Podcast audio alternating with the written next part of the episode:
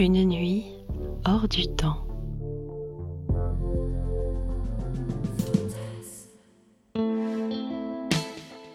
Il vérifie chacune de ses surprises une dernière fois. Il veut que cette soirée soit parfaite, qu'elle les transporte, le temps d'une nuit hors du temps et du quotidien. Il a tout prévu pour ça, et il espère que ça lui plaira. À vrai dire, il en est quasiment sûr. Elle ne sait rien de ce qu'il attend et c'est tant mieux. Car il n'a pas choisi une date particulière, non. Ils n'ont rien, absolument rien à fêter ce soir, à part le plaisir et l'amour. Quand elle entre, elle appuie machinalement sur l'interrupteur, mais rien ne se passe. Il lui faut quelques instants pour se rendre compte de la douce lumière des bougies qui éclairent la pénombre. Elle découvre une petite enveloppe posée à ses pieds. Quelques pétales de rose s'en échappent quand elle saisit le carton à l'intérieur.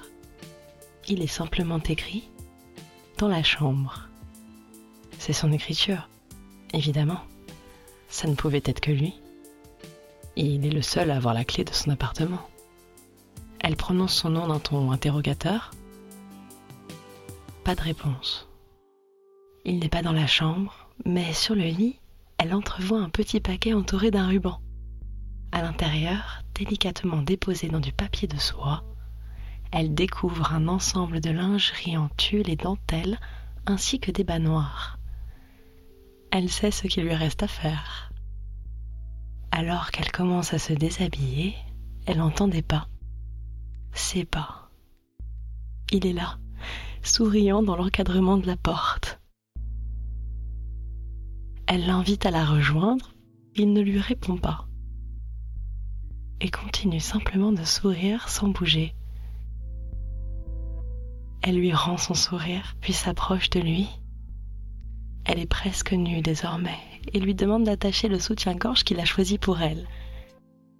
Il s'exécute tendrement et fait suivre son geste d'une caresse jusqu'au creux de son dos l'effet de ce premier contact est électrique.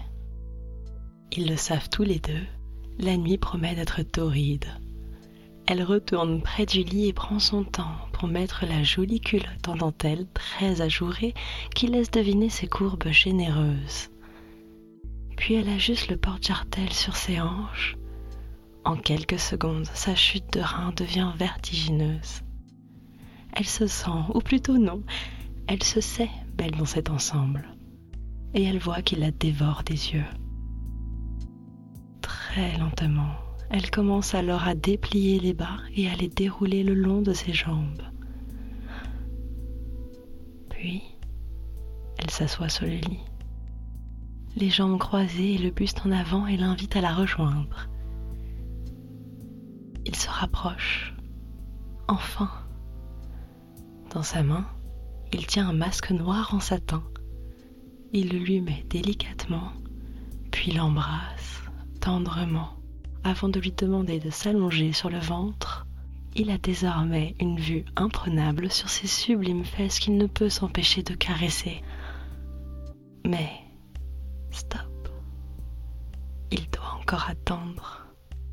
Les surprises ne sont pas terminées. Et il veut que maintenant qu'elle ne peut plus rien voir, ses autres sens soient titillés comme jamais. Il allume alors l'une des bougies posées sur la table de nuit. Un parfum d'ylang-ylang envahit peu à peu la pièce. Il ne l'a pas choisi par hasard.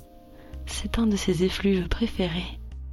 Elle lui rappelle leur voyage à Madagascar et une étreinte près d'un champ de cette fleur si belle et odorante. Décidément, il a pensé à chaque détail. Soudain, elle sent une huile chaude qui se répand le long de son dos. Ses mains l'étalent dans une longue caresse sur ses épaules et au creux de ses reins. Son soutien-gorge ne sera resté que l'espace de quelques minutes sur elle. Elle a toujours adoré ses mains, à la fois fortes et délicates. Ses doigts sont longs, un peu comme ceux d'un pianiste, mais la paume, elle, est musclée comme celle d'un homme qui a l'habitude de travailler avec ses mains. Il commence à masser ses épaules. Peu à peu, Elle sent les tensions partir et l'excitation monter. Il descend le long de sa colonne vertébrale et s'attarde sur ses fesses. Quand elle pense qu'il va glisser ses doigts vers son intimité, il descend finalement vers le haut de ses cuisses. Lentement, il détache les portes jartelles et lui ôte ses bas. Il va la masser jusqu'au bout de ses pieds, comme s'il ne voulait pas qu'une seule parcelle de sa peau lui échappe. C'est délicieux et un peu étourdissant aussi. Quand il lui dit enfin qu'elle peut se retourner, elle est déjà dans un état second, celui du lâcher-prise total.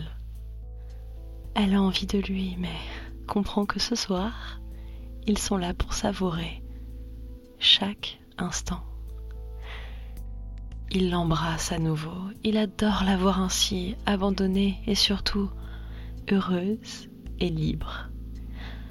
Il a réussi. Elle a oublié tout son quotidien et est désormais tout entière dans ce moment qui n'appartient qu'à eux. Le massage n'est pas terminé. Il promène ses mains sur ses bras, ses seins sur lesquels il s'attarde, et finit par les embrasser. Elle n'y tient plus et enlève son bandeau. Il a glissé sa bouche vers ses lèvres et aspire son clitoris tout en y passant délicatement sa langue. Elle jouit une première fois. Il remonte alors vers sa bouche. La nuit ne fait que commencer.